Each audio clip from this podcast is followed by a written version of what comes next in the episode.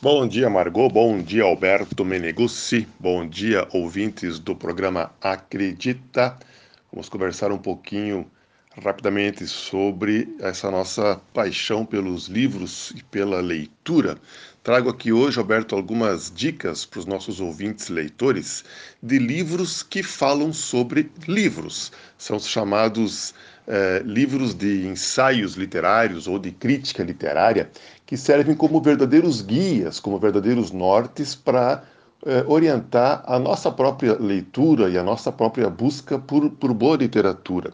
Então eu trago aqui quatro autores com quatro livros que falam sobre livros, começando pelo grande escritor peruano Mário Vargas Llosa, ganhador do Prêmio Nobel de Literatura, que lançou alguns anos atrás um livro que virou referência nesse aspecto, intitulado uh, A Verdade das Mentiras. É uma metáfora que ele faz aqui chamando de, entre aspas, mentiras aquilo que o romancista, que o escritor cria nos seus livros de ficção, né, nos contos, e especialmente os romances e as novelas literárias, o escritor está é, inventando histórias, portanto, entre aspas, mentiras, que trazem no seu fundo a grande verdade sobre a existência humana. Então, esse livro fantástico a Verdade das Mentiras de Mário Vargas Llosa eh, traz algumas leituras que ele fez de grandes livros clássicos e avaliando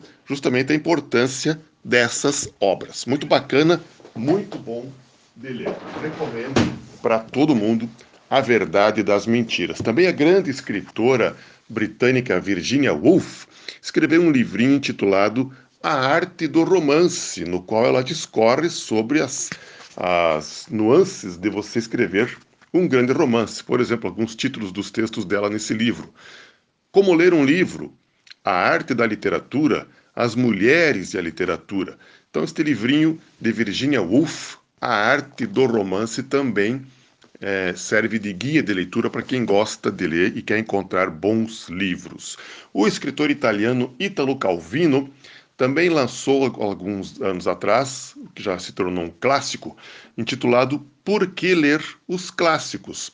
A gente às vezes se assusta, Alberto, com títulos como A Divina Comédia de Dante Alighieri, Dom Quixote dos Cervantes, as peças escritas né, para teatro de Shakespeare e tantos outros, porque são clássicos, a gente se assusta e fica longe deles. E, na verdade, são excelentes leituras. Se você for indo devagarinho, aquela história, 20 páginas por dia, você acaba criando uma relação com o livro, tendo o prazer de ler, porque são livros prazerosos.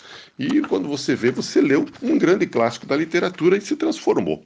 Né? Então, por que ler os clássicos do Ítalo Calvino? E, por fim, a nossa dica aqui um livro relativamente recente ainda, do também italiano estudioso da literatura, Umberto Eco, juntamente com o francês Jean-Claude Carrière, intitulado Não Contem com o Fim do Livro. Esse é o nome do livro. Não Contem com o Fim do Livro, porque com o advento da internet, uns anos atrás, se discutia se o livro impresso estava com os dias contados, se ele ia acabar, se ele, se ele ia desaparecer. E isso não vai acontecer, muito pelo contrário. É uma plataforma que continua existindo, continua viva, continua pulsante. E o Humberto Eco aqui demonstra por A mais B o porquê do fato de o livro impresso físico não estar com os dias contados. Ele não vai desaparecer porque nós, leitores, continuamos existindo.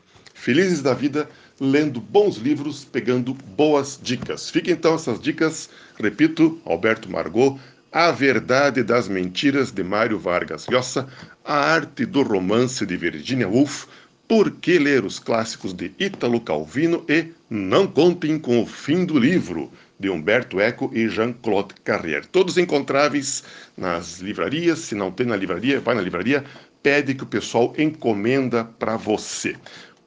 Bom domingo, boa semana, boas leituras a todos. Até domingo que vem.